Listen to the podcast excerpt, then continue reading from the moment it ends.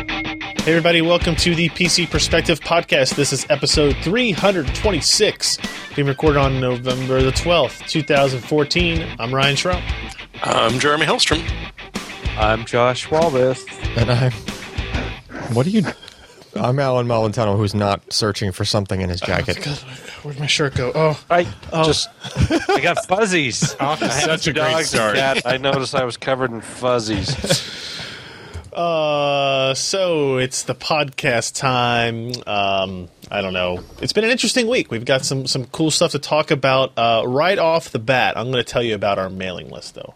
Yep. well, I mean, actually, right right off the bat, pcpro.com slash podcast is where we store our podcast. RSS feeds, back episodes, uh, links to YouTube videos, all that you can get there. And then pcpro.com slash live is where we actually record the show uh, most Wednesdays, almost every Wednesday, at 10 p.m. Eastern, 7 p.m. Pacific, live. So you can come and interact with us. Uh, we have chat rooms there it's it's it's a hoot and a holler. It's really great. Uh, but if you are forgetful, maybe you're allergic to the idea of. Uh, we do, by the way, have this calendar link. I'll show that here too. Um, uh, right here on our schedule, there's a link that says PC Perspective Live Google Calendar RSS. You click that, and if you ha- if you use Google Calendar, I think or any other calendar, it's just an RSS feed that you can put in there. It will remind you of when we're uh, going live. But if you don't want to do that, you can fill out this little form here with your name and your email address. And all we do is uh, uh, send you an email when we're going to go live. Sometimes it's like two hours before, sometimes it's like 25 minutes before. It depends on what I'm doing beforehand. Uh, but that's all we use it for, is for instances like that. Now, what's cool is uh, that you apparently, if you are just now signing up for this list, you probably missed out on last night's live stream where we played Assassin's Creed Unity uh, for, I don't know, 90 minutes, two hours, something like that. It was sponsored by NVIDIA, and as a result, we gave away some stuff, like some pretty awesome stuff. Uh, all we did was was kind of talk about Unity. We showed off the game. We played through some of the story missions. Look at all the stuff we gave away. We gave away five copies of the game.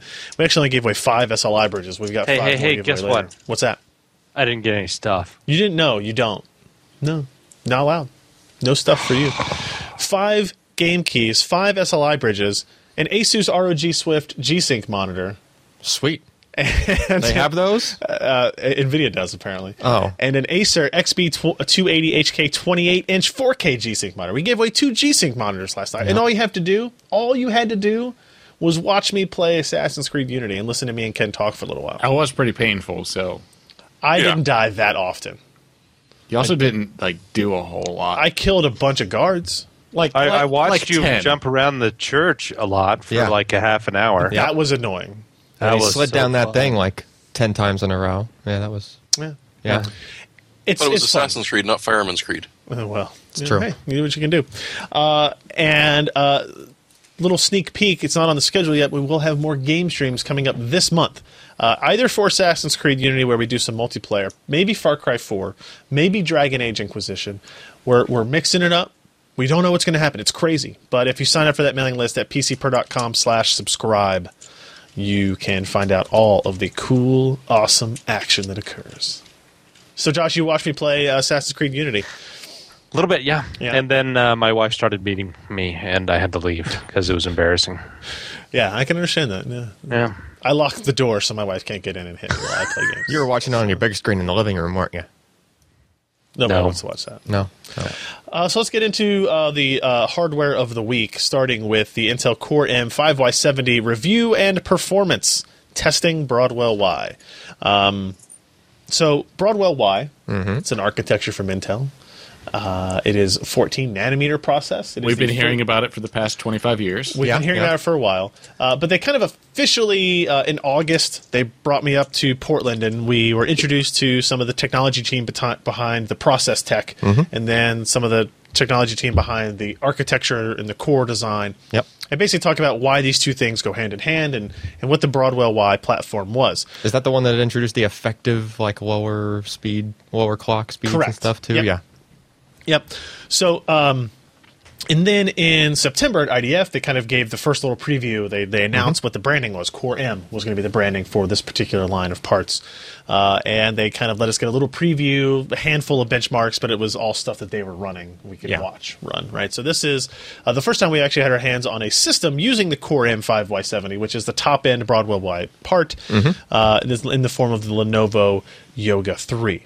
Now, What's interesting about this, uh, if we look at these specifications, the Core M5Y70 is a unique part in that it is not directly replacing any other Intel part. Nope. It is not. It has a TDP. The most important spec here is this, the one I've highlighted in yellow. TDP is 4.5 watts. Mm-hmm. The TDP of the closest proximity, I guess I would say, processor is the Core i5 4200U.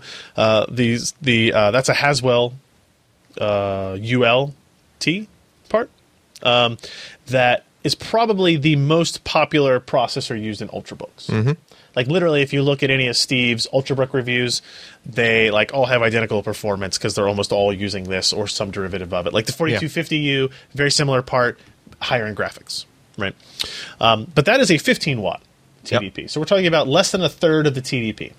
So I guess the easy comparison there was those two laptops that we have here right now. We right? have the Yoga 2 Pro Yep. and the Yoga 3 Pro yep. Yoga that 3 are Pro very has the new similar one. designs. Yeah, yeah. One has the 4.5 watt, one has the 15 watt part.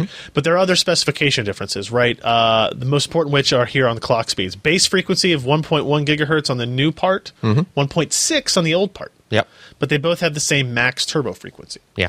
So the f- Core M5Y70 is going to be a slower part.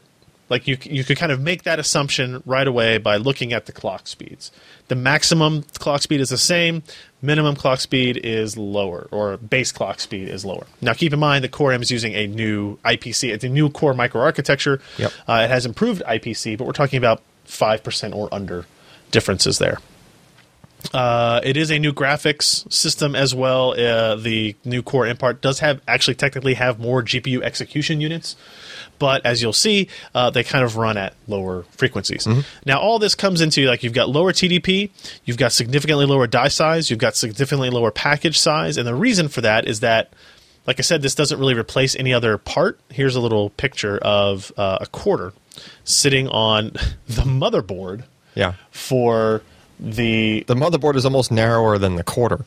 correct Like the motherboard, not the CPU anymore. this so underneath this little underneath you can see you can kind of see the green outline there that is the package for the core m5y70 the die in it is you know is obviously smaller than that because there's also a pch chip on there not built on 14 nanometer Yeah. right so um you get a pretty good idea. This this picture here shows you uh, the hardware comparison of the Yoga 2 and Yoga 3. And again, you can see this is the Yoga 2 on the bottom here, and uh, where the hinge is, you can see the Yoga 3 up here. Notice that there's two fans uh, cooling the Yoga 2. There's one tiny, tiny little fan over here in the corner cooling the Yoga 3. Um, and like literally, this is the motherboard right here because this is your uh, storage device here. You've got your wireless device here. Um, and, and you can get an idea of kind of what the scale differences are. Also, uh, you know, the Yoga Three is thinner and lighter, and that's kind of what this what this platform enables. So, I don't want to talk too much about performance because it's kind of a one sided story. Uh, if you look at Let's look at our Sysoft Sandra CPU arithmetic baseline CPU performance graph. What you see here is you've got the 4200 and the 4250, both Haswell parts, and you've got this Core M5Y70 up top Broadwell. It is slower than Haswell, but it is faster than Bay Trail Yeah. right? Uh, also, we have this AMD part in here. Uh, keep in mind that AMD part is a 35 watt TDP processor. Uh, multimedia performance. It is slower than Haswell. It is significantly faster than Bay Trail and significantly faster than the Kaveri mobile part, 35 watt part. Uh, memory bandwidth is pretty high up there. Uh, let me see. Let me go to Cinebench here. This is kind of the one that, that I think shows the most important things to think about. Here's single threaded performance. The Core M5Y70 is basically tied with the 4200U, the Haswell part, in single threaded performance. Right? It's also s- more than twice as fast as Bay Trail. And it's also happens to be faster than the Kaveri 35 watt part in single threaded performance. Now, when you look at multi GPU, or I'm sorry, multi threaded results, that changes Yep. you have slower performance here. You know, the AMD part is faster. Bay Trail catches up a little bit. It's closer to the performance of the Core M Mm-hmm. Yeah. than in, in the single threaded results. And that kind of gives you an idea. Basically, what we're talking about is it's such a low TDP processor that in a single thread, when, when only one core is running, it'll use that 4.5 watt TDP. It'll Mm-hmm. burst up to those speeds of up to 2.6 gigahertz. It'll get that task done as quickly as it can. It stays there for And it, uh, and it can stay there for a little yeah for a little while, while, right? like not half an hour. But when you're running both cores and four threads, right, you're using those cores, utilizing it more.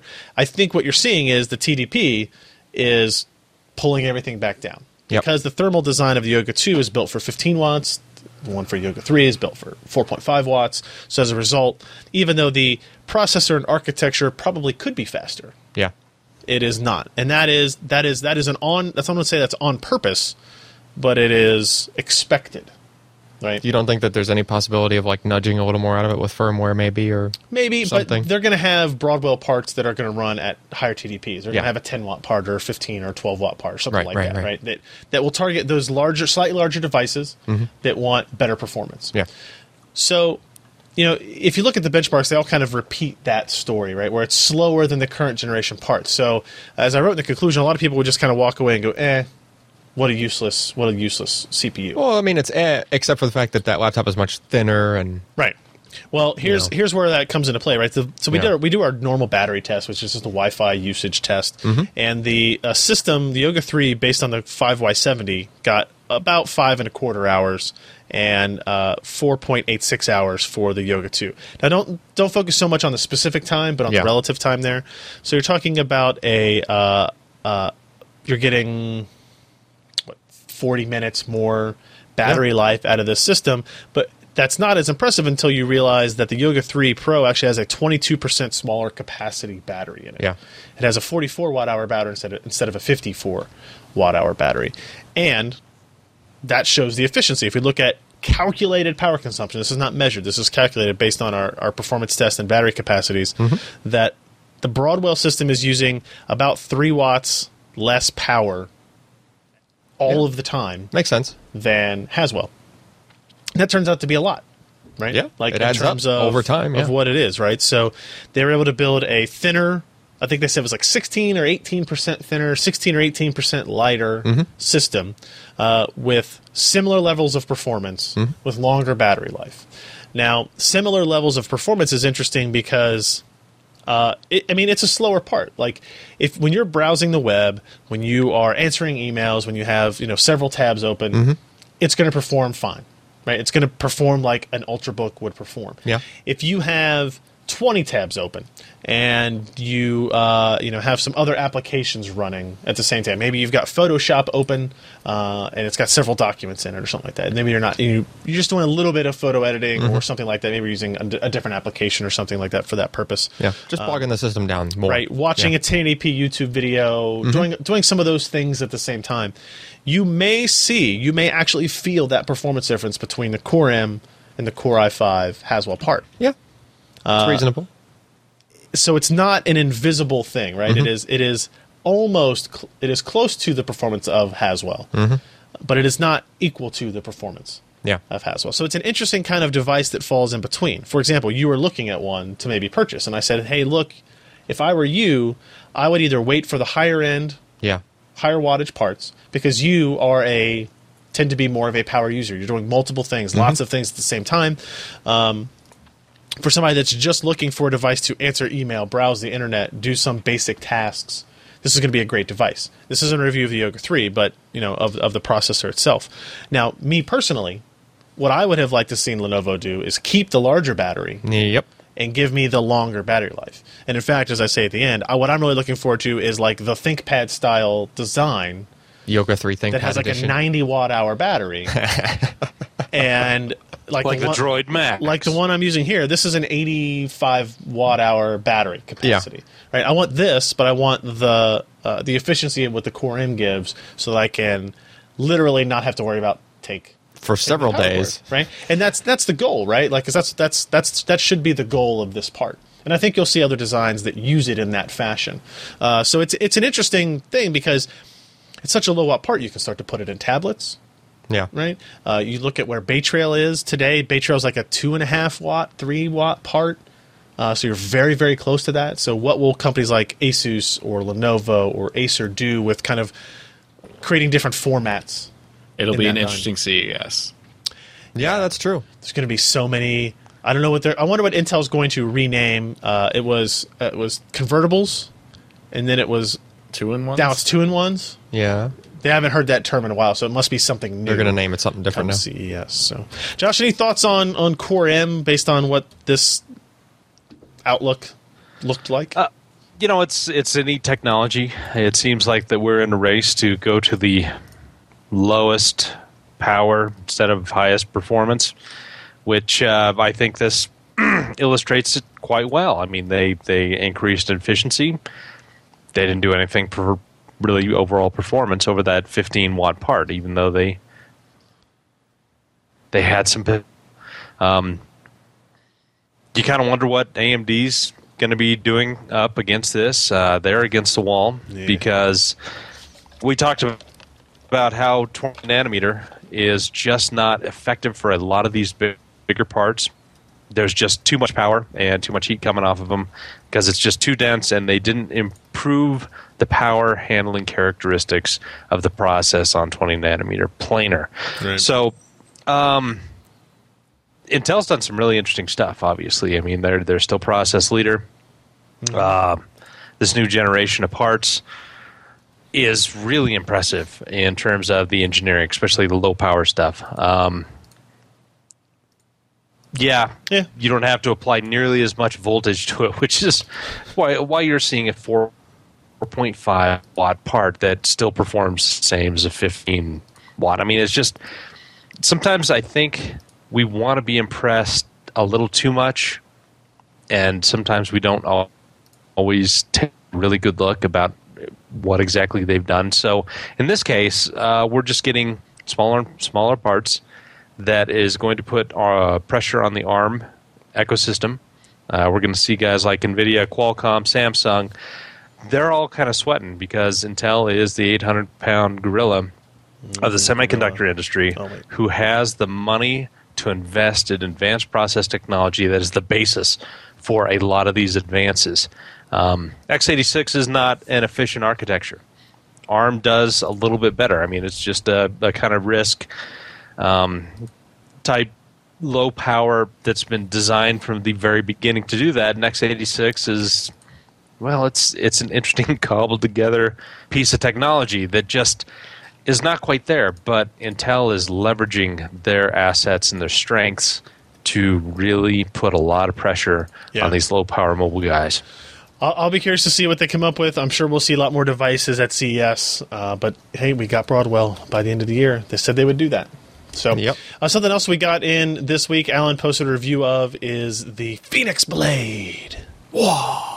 Uh, it's a uh, PCI Express SSD from G Skill. Yes. go Can, ahead. can you throw it at the uh, at the wall behind you and stick it in there in the panel? It's it's already Does it- stuck. It's uh, just off Is it kind of camera. like the Krull blade? uh, except it doesn't come back. It just stays in the wall. Just stays in the might be a wall. Yeah, we tried. so, uh, what are we looking at here, Alan? This is a PCI Express SSD. What? what Th- this what is tech the are simplest we way to looking explain it. Okay. It- It is a Revo drive, at? Okay. except with better heatsink design. Okay. So, By Revo Let's- drive, I mean it is a yes, a chip. s- Assume I didn't know what a Revo. Okay, drive so a was. Revo drive is a raid of SandForce SATA SSDs on a PCI Express card. How with- many? How many SATA Well, it d- SSDs? depends. And for a Revo drive, it depends. There's different versions, but Okay. in this case, it's four. So we have four SATA SSDs Four SATA SandForce controlled SSDs. over a PCI Express interface, essentially. Yes, there is there is a form of a bridge chip in there that just kind of ties all those together and makes them appear as one Are they device. using like a sweet J Micron RAID controller or something? no, they are not. What are they uh, they're using let's see, OCZ's version is called VCA. This one is called it's got a weird name. It's SBC, Yeah. which is like something boost. Okay. Is it a Mm. Yeah, it's- is it a RAID controller? Is it just like a logic controller? What are we? I, I mean, it's just a very low latency RAID controller. It's not a full blown RAID controller where that, that has a cache and you can change modes on and make it RAID 5 or RAID Sure. 6 or any of that. All that's gone. It's a, the, the simplest possible way to just bridge that PCI bus, h- make it appear as a SCSI device, Mm-hmm. single SCSI device, but in reality, it's talking to four SATA devices and it's just translating those Okay. you know those commands as they come across. The other important fact is that it, it actually it, it also translates the uh, command queuing across, right. Right. Which is the other big deal. That's the thing that Important for performance. that's the thing that OCZ made a big splash about with the Revo drives when they first came out because that was the first implementation that really did that okay. that did that scaling. So this is using different chip from I'm guessing a different manufacturer, but it accomplishes the same thing. Now it's rated at max read speed of two gigabytes, max write speed of two gigabytes. Mm-hmm. Um, We saw close to that. we they- saw they're- they're- 1.8. You know, they talk about they're, they're being pretty upfront. They're even telling you what benchmarks they're using, right? Oh yeah. Uh, for sequential read, sequential write, uh, random read, random write. You Yeah, know, I think the benchmarks- forty-five thousand IOPS. the benchmarks they used, I think, uh, kind of showed much slower sequential speeds than the drive is actually capable of. Oh, really? Yeah, it just it just kind of caught me off as weird there when I looked at it. But uh, the tests that we run are more kind of realistic file copies and file creations, things that are closer. Here's what the inside looks like. By yeah, the way, um, that is totally. It's like, uh, basically this is the primary PCB, and then you've got a uh, just like an interface here for a daughter card, daughter board. It's still a cool thing to look at. It is. It Oh, really it is. is. Yeah. Um, except. Not yeah, there was a not- little weird thing with the you know that chip doesn't make a lot of heat, but the thermal paste just kind of wasn't doing a It thing. also didn't make a lot of contact, so yeah, the chip SBC two hundred eight two, whatever that means. the chip So- package was kind of Yeah. concave. Now we should say point out this is a four hundred eighty gig drive, and it's also the only capacity it's being offered in. Yes. Right. Yes. All right. So uh, real quick on performance, then what what met your expectations and what did not? So the sequentials met my expectations. All Very right. fast sequentially. You Here know, we go. Pretty much what you'd Here's, uh, expect. G-Scale Phoenix Blade four eighty gig, Uh-huh. one point eight gigabytes. yeah, uh, it's, it's pretty sequential much reads there. It's right up there. It actually uh, beats the competing Revo drive of Yep. the same capacity, right? Yep. Of same specs. Um, so that looks good, right? Maybe they're doing something different with that SBC, SBC chip. Sure. Maybe it just works a little differently. Who knows, right?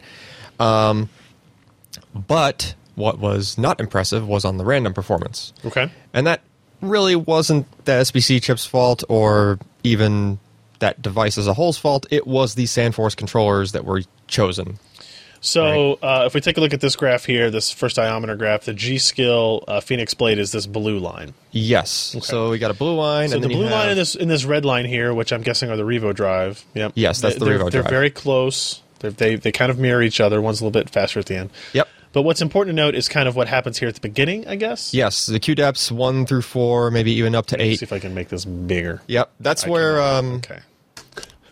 that's where desktop users and even most power users are going to sit most of the time. Like their system is- One, two, four, eight. Right. Th- Yeah. those are basically how many things you're asking the SSD to do at the same time. Right. Right. Or how many programs have individual accesses simultaneously going. That's what that queue depth is. So what's important to note is that at one, two, four, and eight, it's under this collection of lines, which include things like the Samsung 850 Pro, the Crucial M550, the ADATA SB SP610, Yep.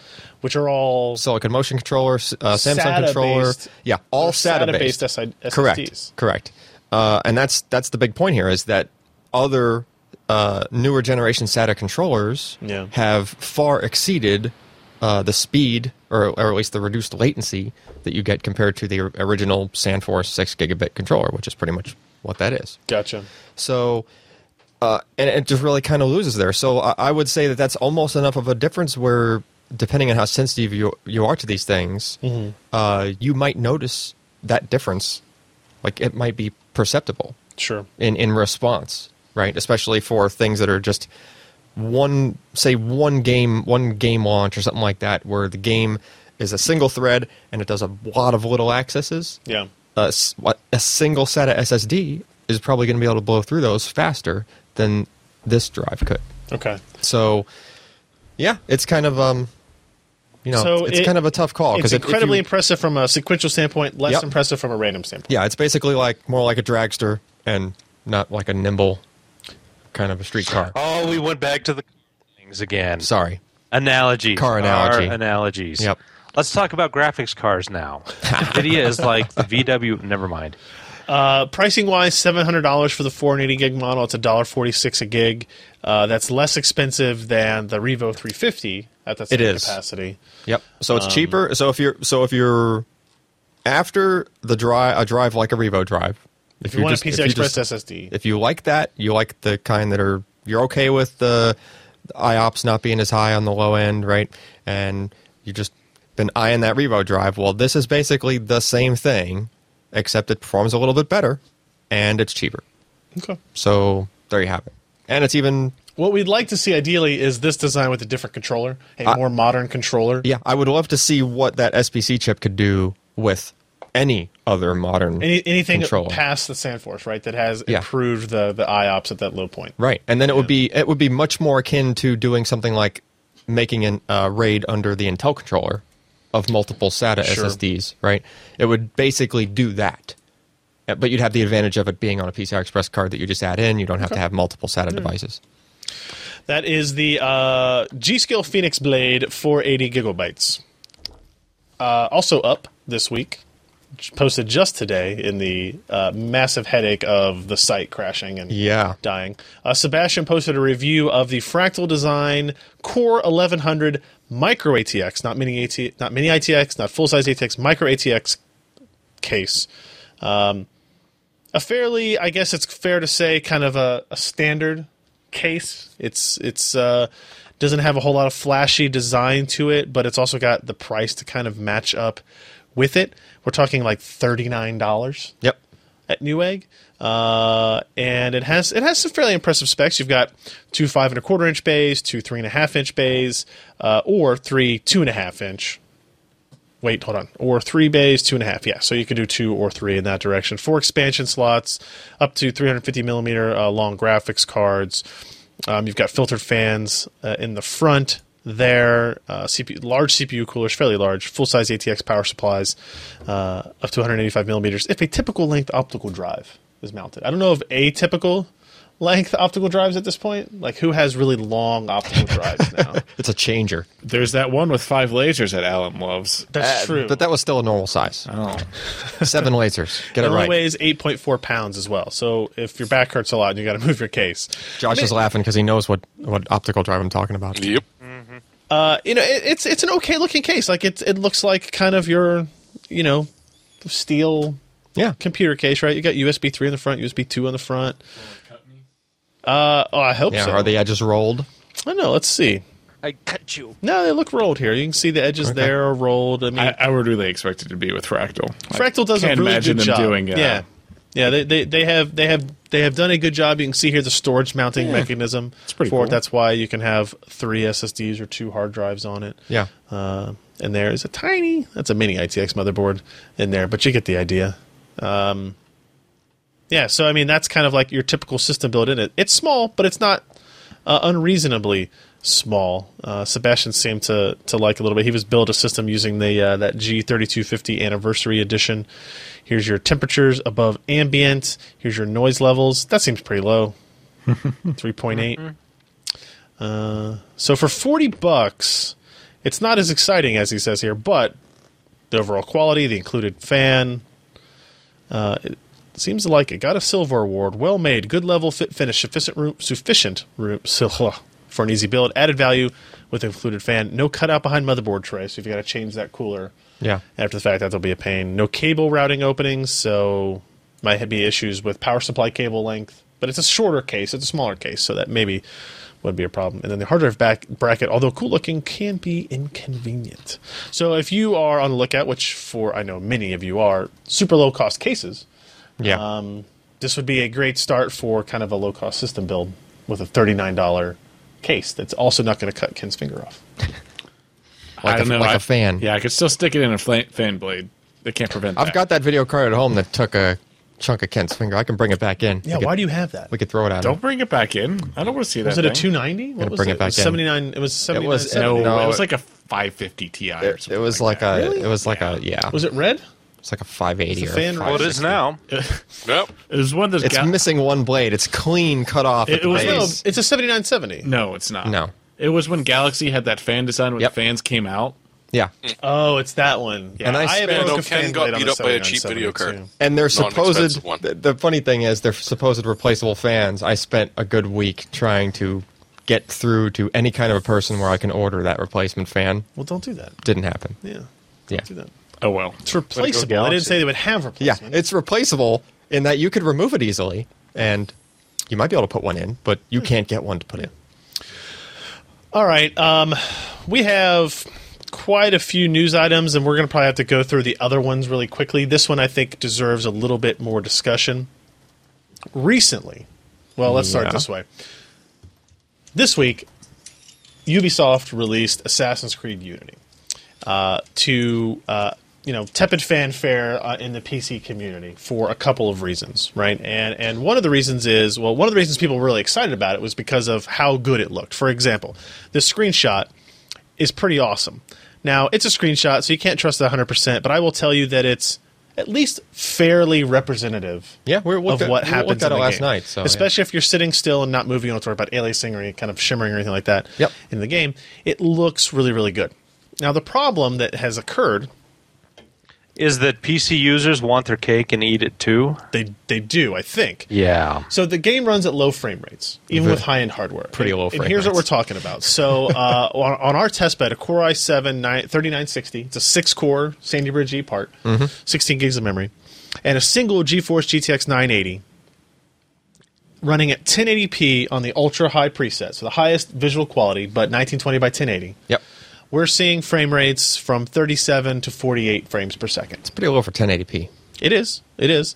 Um, using the low preset at the same resolution, where we only see we, we see it go up to about sixty five to eighty five. So it goes Okay. up, Yeah, uh, but you're obviously losing a lot of image quality. Yeah, yeah, yeah. benefits there. So.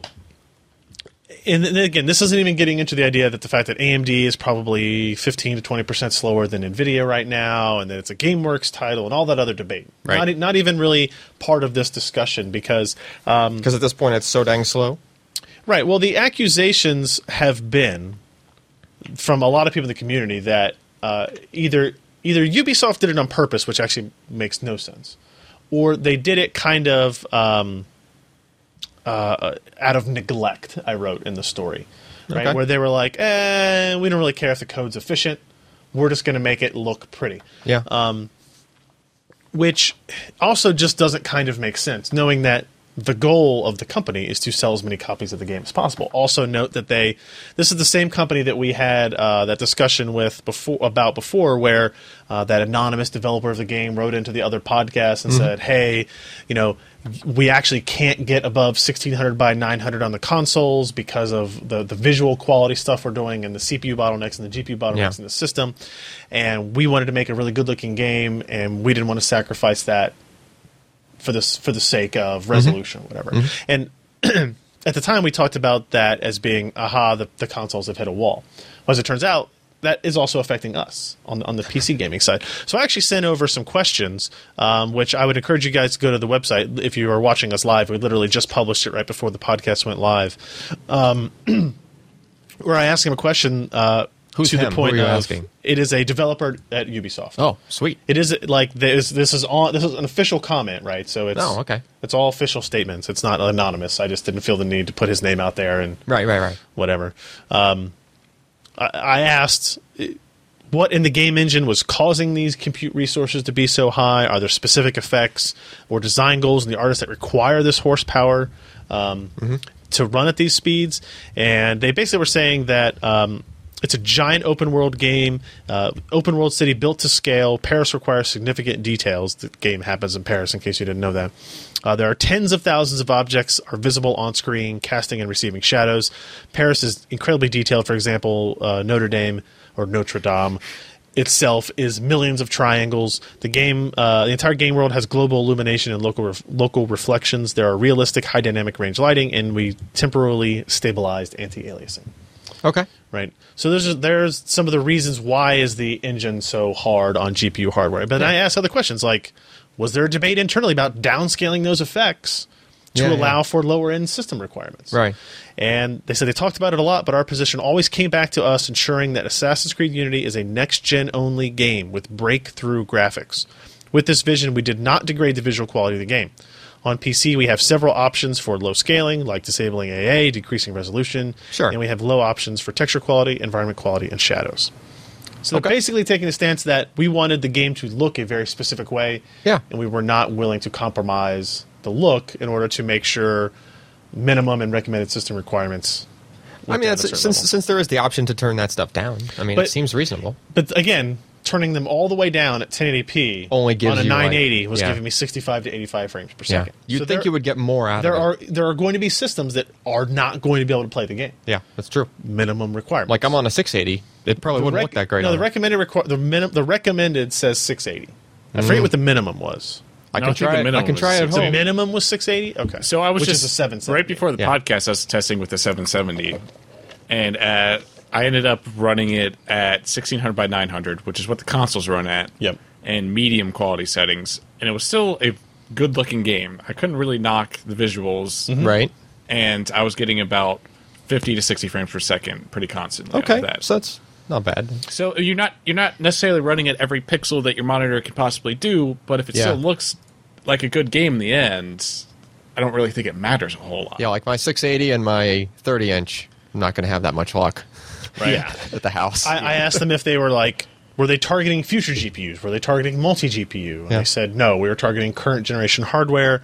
Uh, and then I did f- ask one. I only got a little bit of time with them. Do you envision updates to the game or to future GPU drivers that would noticeably improve performance on current generation hardware? Right. And he says the development team is continuing to work on optimization post launch through software updates. You'll hear more details shortly. that sounded kind of PR-ish at the end there, but Yeah, well, uh, I mean, they're not going to say, yeah, we're, we promise we're going to get you 20% more frames. yeah, yeah. But uh, so I mean, it's almost like There's- Crisis, right? Like Crisis was always Well, the really original, hard yeah. and Let's stuff. go back six years. Crisis When three. I- exactly. Yeah, I had a uh, a system that was pretty high end at the time. Had dual 880, wait, 8800 GTXs in there. Mm-hmm. I was like, this is going to handle it no problem.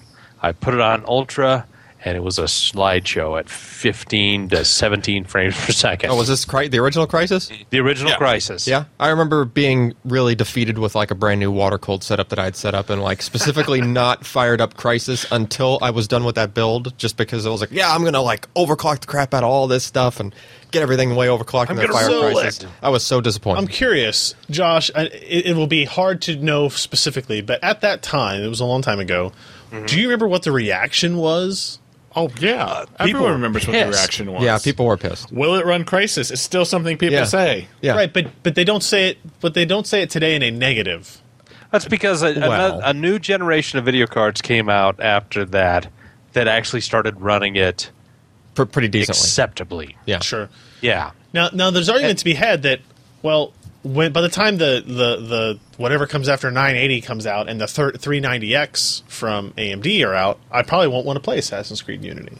You mean So because why do I it's- care? Because it's old enough. Because it's old. Okay. Right. So why do I care if future GPUs can can run it better? Well, I mean, I mean, That's a fair argument. You know, when the next generation came out, that Crisis played better at. People were still playing Crisis. So- hey, let me two two words for you, Ryan. Mm-hmm. Two words: Mm-hmm. Steam sale. Yeah. Okay, Steam that's true. sale. That's true. So Hey, you never played Unity because it was sixty bucks? Yeah, I didn't. I didn't buy it then. And my PC oh, couldn't it's on. run it. It's on sale Yeah, for I didn't- I twelve didn't dollars. buy it then because and my I've PC got a couldn't new run video it. card. true. Box. Speaking of Steam, Don't change the subject. no, no, no, not this is specifically for this game. Okay. So you tried downloading this game on whatever the name of the Ubisoft little server You thing is. play. you play. How fast was that download? Well, the first time I downloaded it, it was like 50 megs per second. This is totally unrelated to what we're talking about. What are you doing? It's the game. We're talking about It's the not the game. game. That's you play versus Steam. Oh, okay. Sorry. But anyway, I mean, Steam downloaded twice as fast, at least, even at the peak. I Yeah. downloaded Steam at 102 megabytes per second. We have a little bit of an advantage here. Yeah, we do. I think I think most people wouldn't be uh, bottlenecked by a five Right. megabyte per second internet connection. So, um, I did use the analogy here, like so. I, basically, I wrote a short little editorial, kind of like questioning why people were getting mad about this. Yeah. I under, like I understand it, but I don't understand the like Why there's that much rage. viral, like not viral, but like the vile hate. Virulent. thank you, hatred virgin, towards yeah. it, right? It might just because be people. Crisis Three, when Crisis Three launched last year, last March, Mm-hmm. uh, I looked this up. Uh, Kotaku had a story where 1920 by 1200 Uh, with the highest end card at the time was a GTX 680. Uh, at high settings, you got 50 frames per second, and at very high settings, you got 37 frames per second Yeah. it's a very similar kind of result, right? Uh, and that's why we still use Crisis 3 as a benchmark today. And it's still like the toughest game on our graphics cards today. Yeah. Maybe this will be, but Crisis 3 This will be the is. new one. Um, Can I ask you a quick question, You Brian? may. Yes. Did you see any show-stopping visual artifacts or glitches? I mean, we've seen the things about Yeah. you know, that the people have just the eyeballs and It's the scary mouth and- yeah. Yeah, did did you see anything like that? No, I didn't. I didn't see. Uh, so all I have played it on thus far is uh, a GTX 980 and a GTX 770. We were playing it on today, and we didn't see any of that. Now, obviously, that that's happening to people. I understand that, and that's uh, creepy and disappointing at the same time because those caricatures are awful, just weird looking. But no, I didn't see it. No. Yeah, and so I think part of it is people love to grasp on one. Ubisoft has a bad reputation because they said things like, you know, a more cinematic experience. You've got Uplay, which, albeit it's one of the thinner clients, but say you buy something on Steam, you then have to load up Uplay and pay, play it through Uplay. If you just load up Uplay and try to play your game, it doesn't show up. You have to start Steam, and then you play. I mean, there's just there's a lot of bad karma going Yeah. against Ubisoft, and they're not handling it very well. And so we're getting so much backlash on this this what is essentially a cutting edge game. If you look at the screenshots, It's awesome. If you looking. look at It the play, really is. the amount of art assets and the man hours that is spent to create these art assets, to get these high resolution textures in there, to get this this essentially a living, breathing world that you can wander around in and just wander around and look at crap. It's really cool. I mean, It most is. most of my game stream yesterday was me like running around the city, climbing up things, looking, getting down, climbing up things, and looking.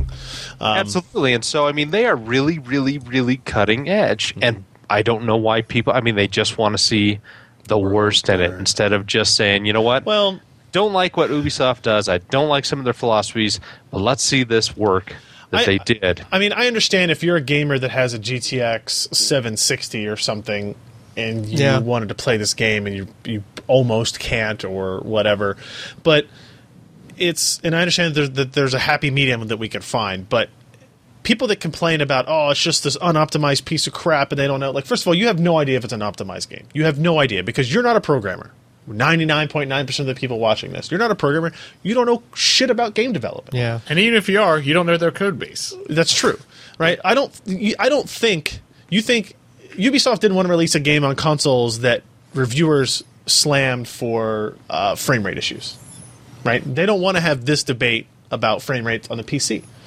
right but they made a decision about visual style that they didn't want to compromise on I, I think it's. So I, think it was some of their statements about that stuff that turned on the hate, and then as soon as something like, what the whole like games look weird at 60 FPS and blah blah blah. yeah okay that so they were stuff, right? making yeah they were making trying to make excuses for Yes. it. So so when you start trying to do that, then you get people that are just kind of turning on them, and then it's, they're just waiting very for the much what next happened. thing Yeah. to, to come out, the next slightly negative thing. So- they latch on it, and then they just you know make so a big the, deal. the the the paragraph I'll read here of this of this editorial is that PC gamers seem to have like a double standard for this stuff, right? Uh, on one hand, we hate it when PC ports or games that are developed in console with consoles in mind don't take advantage of PC hardware. Yep. Like uh, all of the Call of Duty games up until this most recent one, on any generation, like on any, any high end hardware, would run at like 150 200 frames per second yeah. you know, th- clearly there's things the developer could do to make the game look better or be cooler and take advantage of that extra horsepower. Um, now, Unity and Crisis 3 are the opposite. They really, really tax current CPU and GPU hardware, paving the way forward for future GPUs. If you're NVIDIA or AMD, you should want this. Just like those GPU guys wanted uh, 4K monitors Yeah. to make a reason for people to buy 980s, to make a reason for people to buy 290Xs. You should want this if you're AMD. So I don't know. Go go read that editorial. I just posted it up. I'm expecting a ton of comments uh, on it. Prob- There probably- may be one or two already. There may be. Yeah, good, they're probably good. not Good. I I, I want to. I, I just I, am kind of curious. Like I just want to know. Do well, I don't know. Why? Why are you so mad all the time? Why did the Someone is wrong on the Someone is internet. wrong. on Why the are internet. you internet people negative? All right, let's move on from this. Jeremy, um, Far Cry 4 comes out next week. Is this going to be this a repeat of uh, of the same thing? It really doesn't sound like it. Oh, okay, Uh, good. I mean, the the specs that they're offering. I mean, the only real uh, questionable one, or at least impressive one, is you need a 64-bit OS. You don't have a 64-bit OS, you ain't going to be playing it. Hmm. But for the minimum, they want an Intel i5 750 or Phenom 2 X4 955, neither of which are new or powerful pieces of hardware. Four gigs of memory, again, a basic sort of any machine has it. And for GPU, they're talking about either the 5850 or a GTX 460. These are minimums. Okay. Th- this is the minimum to, Right. to bump up to max. They, they do suggest like a 680 or an R9 290X, but Wait, from what? what? we've been sort of seeing, it's not going to be the same way that Assassin's Creed is. On the other hand, they're not rendering the Cathedral of Notre Dame with millions of triangles. Hey, but look at all those poppies in the field there. Oh, Can, and can- it- can we the go fur- back to that? What's that? They recommend a 680 or an R9 290X.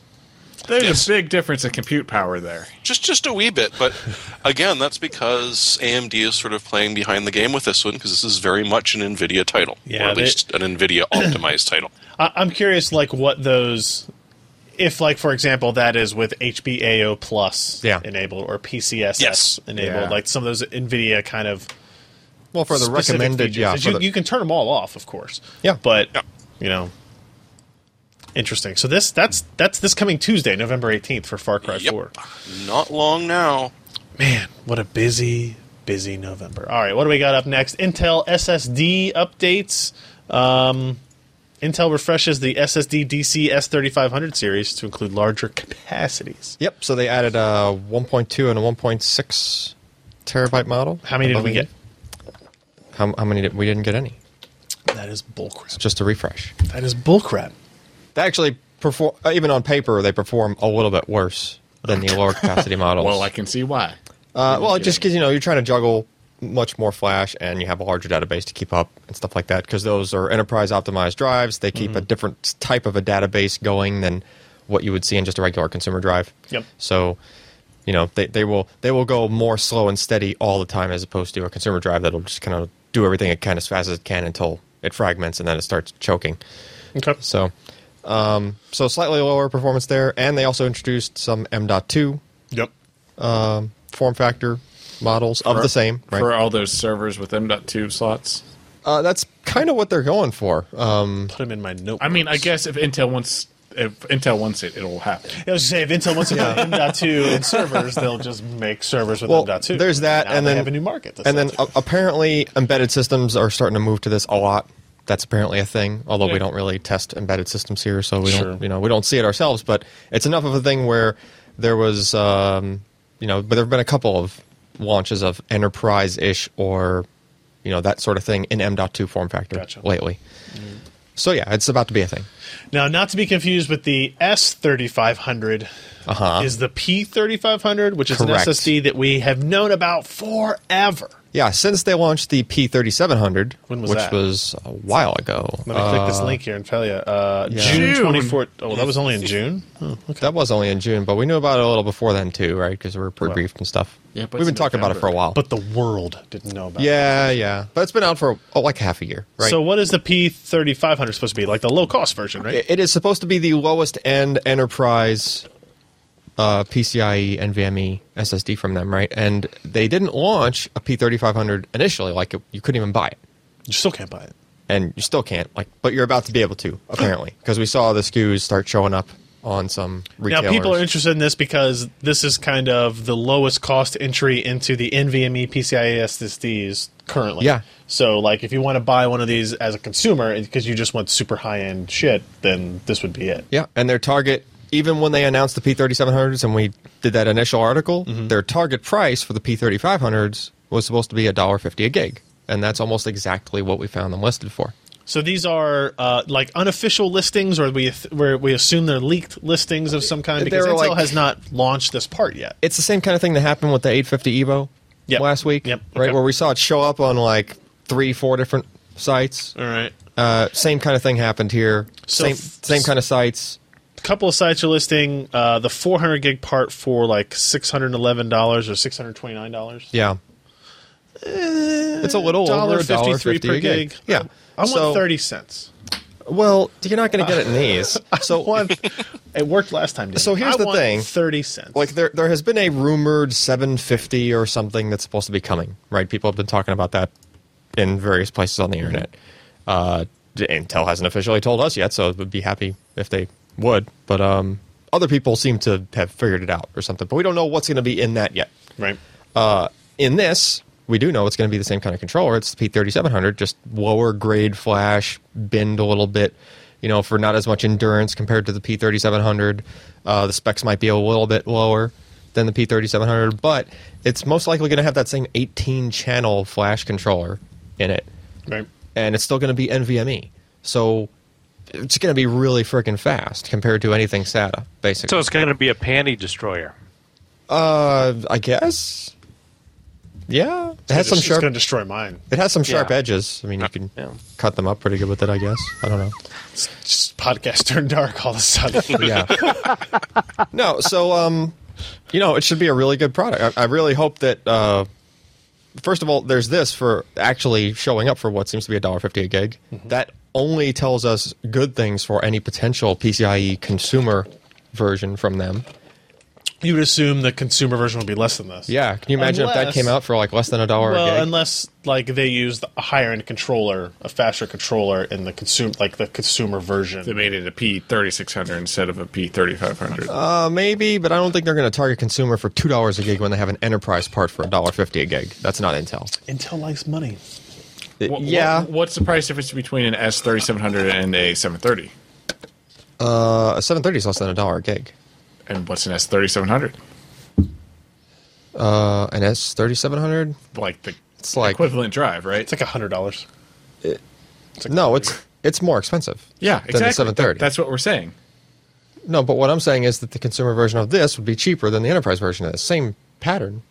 Yeah, but whatever. It's fine. Yeah, I don't know. Uh, I think they're still gonna. How about hundred? I think that once this comes out, they're not going to worry so much about the 730. Like, if that's what you're worried about, is them kind of eating into the 730. I don't think they care about eating into the the 730 sales with Which is a something SATA like this, SSD, we which is a should SATA SSD. remind I don't think everybody. they care about that in the least. Because once it- once a good consumer version of this comes out, they're just going to start pushing that big time. Mm-hmm. That's my guess. That's our Intel SSD updates for the week. Now, back to Jeremy to discuss uh, uh, another case. Well, this is a news story. Thermaltake Core V41. This is a Yep. liquid cooling friendly case. What makes a case liquid cooling friendly?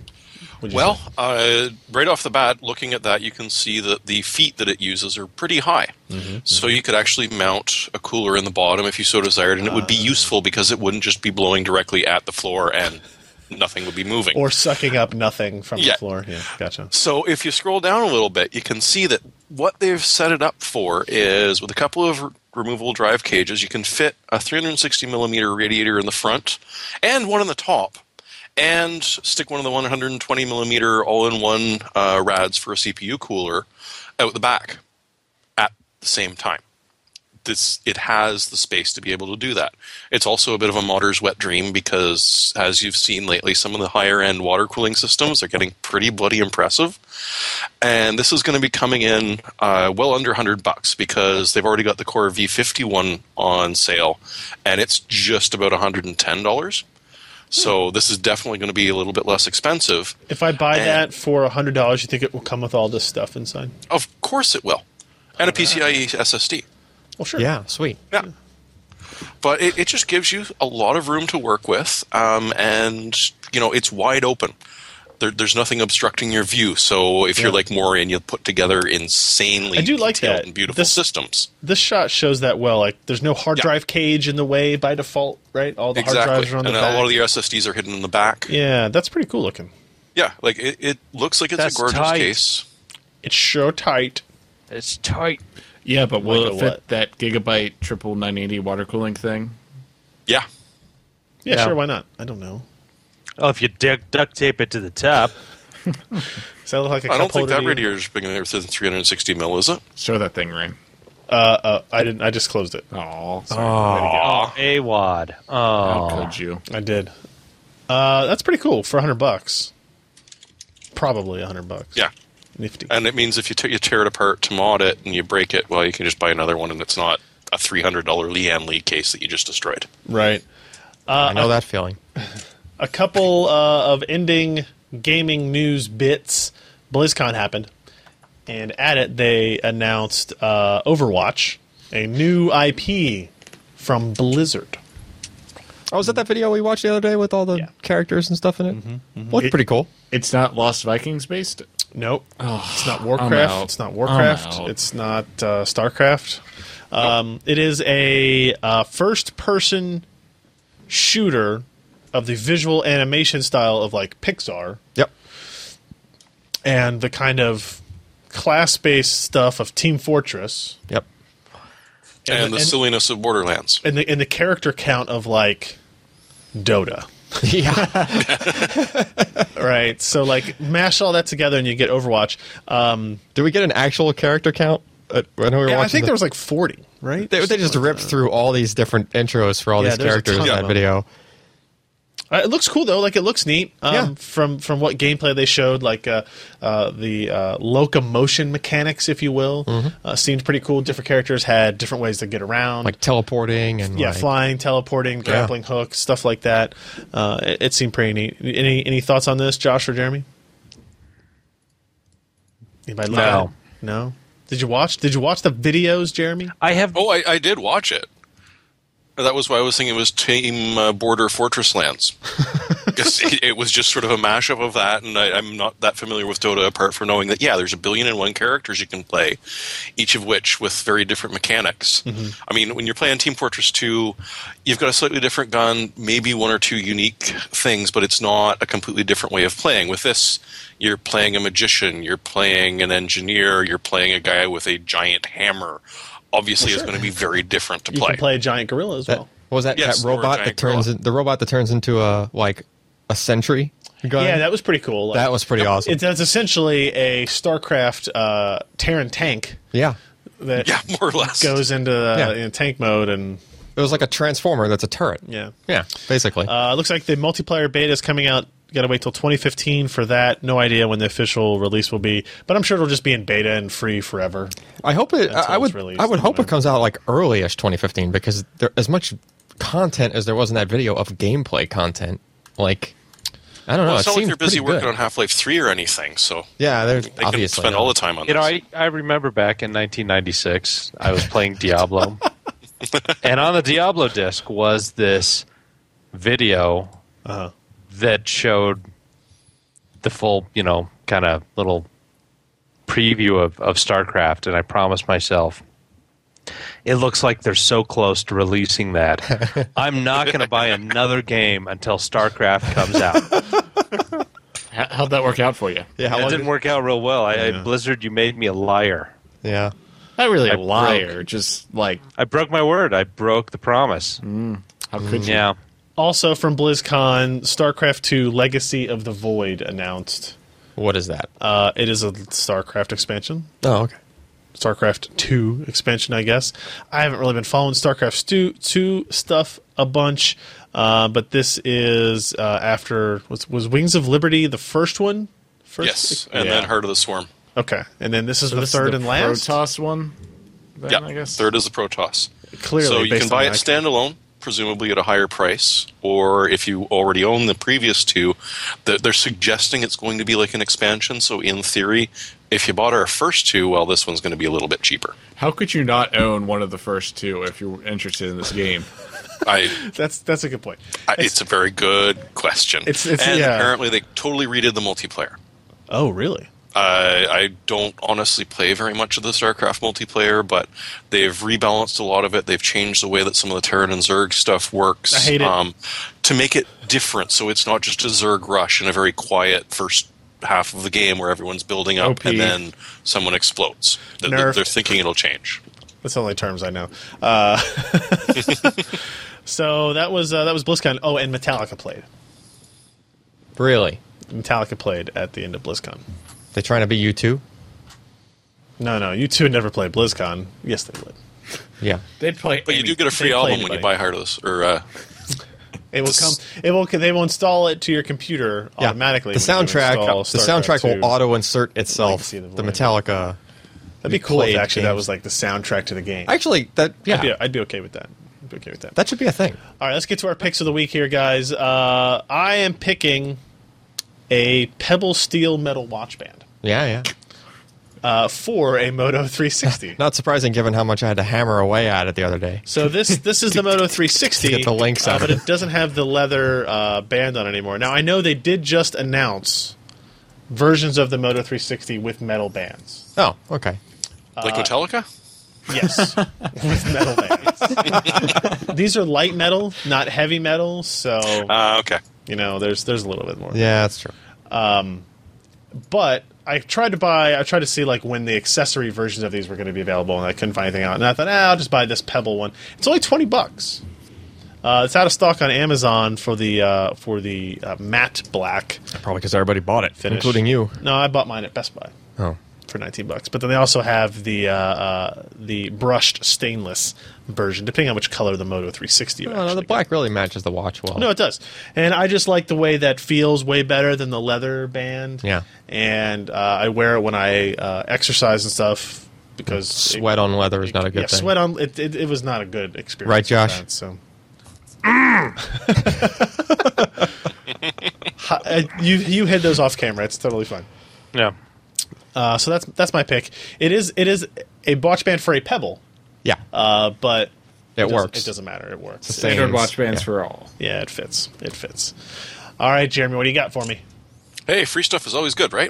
so Well- if you don't have a copy of The Witcher 2 Enhanced Edition, uh, you haven't bought The Gamers, the uh, movie that uh, was put together about gamers, and you don't have Mountain Blade, then head over to Good Old Games and you can get Mountain Blade for free right away. If you hang around for seven days and click on a silly little stamp thing, you can eventually pick up Witcher's 2 Enhanced Edition and the Gamers Director's Cut. Again, absolutely free. Wait, and what? if you've I already gotta got a click on copy, what? well, Good Old Games is really good at doing gifts. So What, what do you What do you got to do Hey. here? What do I got to click? I gotta I, I got gotta my visit. friend Go Metro to- 2033 the other day. It was click awesome. one of the links. you gotta the visit. 2033 Oh, you gotta come back and basically click on some stuff. They want you to that's visit The Witcher site. and the the movie. Mountain Blade is just free right now. I see. I You have to see, I visit see. daily and get, collect stamps. Yeah. And if you want the full Mountain Blade with the uh, all of the extra stuff, it's ten bucks. All right, so I'm on their So, front hey. page. Free is good. Cheap Alan is will good. never play this ever in his entire Nope. life, but it's free. So now But he it's wants free. to click I'm gonna do it. whatever Yep. stamp I'm gonna click. he needs to click. Uh, I don't see Click it. like the wind. I don't see a stamp. Whatever. no, that's for uh, only for The Witcher that you need the stamp, Yeah. All right, which are Josh, unfortunately not in Me. tramp variety. you're up next. Okay, for like the past two months, I've been working a lot and really hard at my Sure. regular job. Sure. Hence, I haven't had a huge amount of articles out. Productivity bad, Bad. but I've done better lately. I've got one in the system. You haven't even published it yet. Oh, Ugh. my God. Ryan. Anyway, please tell me what the hell your pick is. Anyway, so yeah, the last uh, two months uh, we've been uh, working on this uh, whole uh, email migration to Exchange. Love it or hate it, it's uh, Hate it. it's where the board wanted to go, and To uh, Exchange since from they what? signed my paycheck, I I do what they want, and so we use this little application called Aid for Mail. And we took all of our old Thunderbird stuff and IMAP and Pop3 Oh God. and we got it into exchange. tell me more. OST. It's inexpensive per seat. It's like 20 bucks. It's not bad. That's Uh, not bad but at all. it saves you many, many hours of pulling out hair that you do not have. Well, look how fun It that is- looks. yeah. Oh, yeah. You can do all kinds of fun stuff with it. Looks amazing. All kinds. Oh, and spoiler alert, Josh! Next year you're migrating to the cloud. You're Yeah. going to be doing an O365 Uh, no, we're not migration. because we have a uh, we have a CFO who is incredibly paranoid. Oh. It's not going to happen. Jeremy's your CFO. Jeremy is a. I hope this mild-mannered explains individual how and much doesn't suck. have- Ever, ever, ever. I don't think we ever want use. Jeremy as a CFO. No, no. So, so there you, you go. All right, Nice. Alan, It works. Trouble free. Yeah. You're last. All right, so uh, I've been toying around with this piece of software off and on. Uh, it's called DxO Optics. There's a version 10 just came out. Okay. Basically, it will take a raw photo, or it'll do JPEGs too, but that's kind of defeating the purpose. Like if you shoot in JPEG and then you're going to edit it for purposes of like noise reduction and stuff, that's bad, right? So you have some picture you took, you know, you have the raw, you uh, took it at a really high ISO. Obviously, there's like some kind of grain there, you know, noise, whatever going on. Uh, this thing has some kind of special snazzy algorithm that will take s- on the order of several minutes on to crunching away on a photo on a several core system. Mm-hmm, But it gets you like another stop or two worth of noise reduction. Basically, the equivalent of a stop or two worth of like cranking up the ISO further. Um, so I've used it to get basically uh, get some pictures back that I didn't think were recoverable or you know usable because they were just too noisy. I know what this one is trying to demo. And it does some other effects too. I'm not sure what they're Jeez, showing. Well, look there. at how nice that is. but the the pictures on that site, like the little, if you go to the site and just check it out and look at the like the before and after like noise reduction stuff, it's it's not overblown what they're doing on the site. Like you can actually achieve that with just using it on your own photos, surprisingly. Um, so yeah, pretty cool. Uh, there's a tr- the, there's a free trial thing that lets you you like register with your email or something, and they'll it'll unlock all of the features. Is that for, like, Lindsay 30 days. Lohan? Hmm. Somehow I doubt it. yeah, so you could basically use like the full blown version of the thing for 30 days if you want. You know. Look at how soft I make my lens. and then depending on how miserly you are, if you really wanted to, you could probably just process all of your photos within the 30 days and then just be done with it. all of the But photos you will ever take. all you the can photos you will process ever in take. 30 Well, you know, you could you could knock out a good chunk of you've them. you've met me in real life, haven't you, Alan? Yeah, see there you go. You'll take care of it. No. Oh, so the other Get the- that glare off my forehead. Is finally. this real life? Yes. So the other uh, real cool stuff that that software does outside of that noise reduction thing is they those guys make. Uh, first of all, those are the guys that do that like DxO mark thing. They like rate different camera lenses and different camera bodies and stuff like that. They have a thing, right? It's a big deal. But in the process of doing that, they also make profiles for all of the lenses they test and all of the camera bodies they test.